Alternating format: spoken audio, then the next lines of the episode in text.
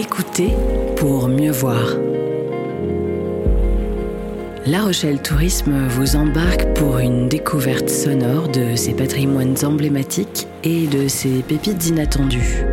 Pour ce voyage imaginaire, vous serez accompagné par les éclaireuses les plus pointues et les plus amoureuses de ce territoire, les guides conférencières de La Rochelle.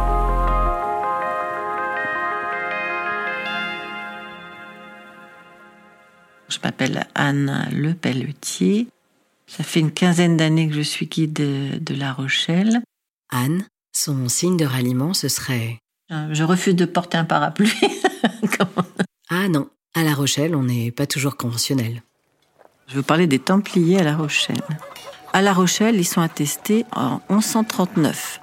Alénore d'Aquitaine, qui était notre duchesse, était à l'époque reine de France. Et c'est elle qui va donner des franchises aux Templiers, dont la concession des moulins à eau, les moulins marés, qui se trouvaient euh, de, chaque côté de La Rochelle. Et on sait qu'ils vont, ils vont être euh, présents jusqu'en 1313. C'est pas par hasard que les, Templiers ont choisi euh, notre ville pour établir une commanderie.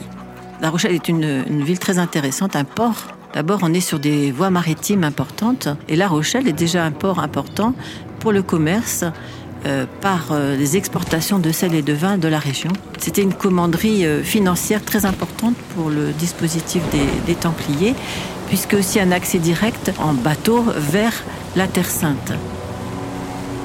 Les Templiers, ici, on les retrouve dans un quartier en particulier, au cœur même de la cité maritime. Et là non plus, ce n'est pas un hasard.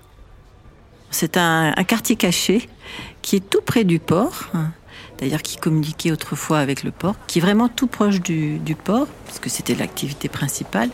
Et c'est en fait un, quartier euh, derrière, qui, qui se trouve maintenant derrière les maisons, mais qui est complètement inclus euh, dans l'hyper-centre-ville de La Rochelle. Allez, on vous aide.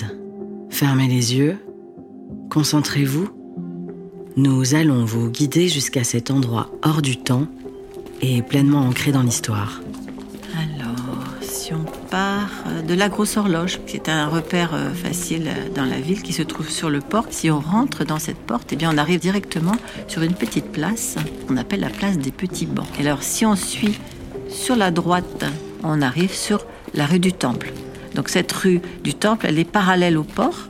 Et c'est dans cette rue qu'on on a la seule bifurcation où on arrive dans la, la petite euh, rue du Temple. Il faut s'imaginer qu'à cette bifurcation, à l'époque, se trouvait une, une entrée assez magistrale. Cet accès, c'était l'entrée officielle de la cour de la commanderie. Je suis perdue. Alors, j'en étais à la bifurcation. Rue du Temple, rue des Templiers, petite rue du Temple, cour du Temple. Voilà, donc c'est un quartier complètement en fait enserré. Il faut déjà découvrir cette grande place et ensuite de cette place accéder à ce petit passage qui permet d'arriver à la cour de la commanderie qui est bien cachée. Laissons flâner notre regard à la recherche des traces visibles du passage des Templiers. De gauche à droite, du haut vers le bas. On a reproduit, euh, après les fouilles, on a reproduit la croix templière qui se trouve sur le sol. Et on a quelques restes, des vestiges qui nous permettent de, voilà, de, de retrouver euh, cette marque templière. Dans chaque commanderie, il y a une chapelle. Ce sont des, vous savez que ce sont- c'était des moines soldats. Euh, donc euh, il y a une chapelle forcément. De cette petite cour, on aperçoit un, un arc, un demi-arc brisé qui appartient encore à cette église. Mieux vaut avoir le regard affûté ou être bien guidé pour déceler les secrets nichés dans les pierres qui nous entourent. C'est une demeure qui a été reconstruite, mais c'était sans doute à l'époque euh, des entrepôts, puisqu'il y avait plusieurs bâtiments, il y avait sans doute un jardin, il y avait euh, euh, donc des, habitations, voilà, il y avait plusieurs corps de, de logis qui appartenaient aux Templiers. Il y avait sans doute une tour, on l'appelait la tour du trésor. Si les Templiers ont quitté les lieux, ils n'ont pas déserté nos imaginaires. Quand on est dans cette cour, surtout la cour de la commanderie, on n'entend plus un bruit. En fait, on est à deux rues, une rue de l'hypercentre, et on est dans un calme absolu. Et je trouve que ça permet peut-être d'avoir un, quand on sait qu'il y a eu des Templiers, d'avoir un, petit recueillement. C'est un quartier un petit peu qui est tombé dans l'oubli, je pense jusqu'à ce qu'il y ait des fouilles et qui ont permis de mettre à jour quand même pas mal de, euh, vestiges de cette époque. Les vestiges, empreintes presque indélébiles, qui ressurgissent pour témoigner du passage de l'histoire. Ça donne une dimension historique et ça montre bien que euh, La Rochelle a été un- un- une ville, un port important. Les Templiers auront peuplé ce quartier pendant presque deux siècles et marqué durablement l'histoire rochelaise.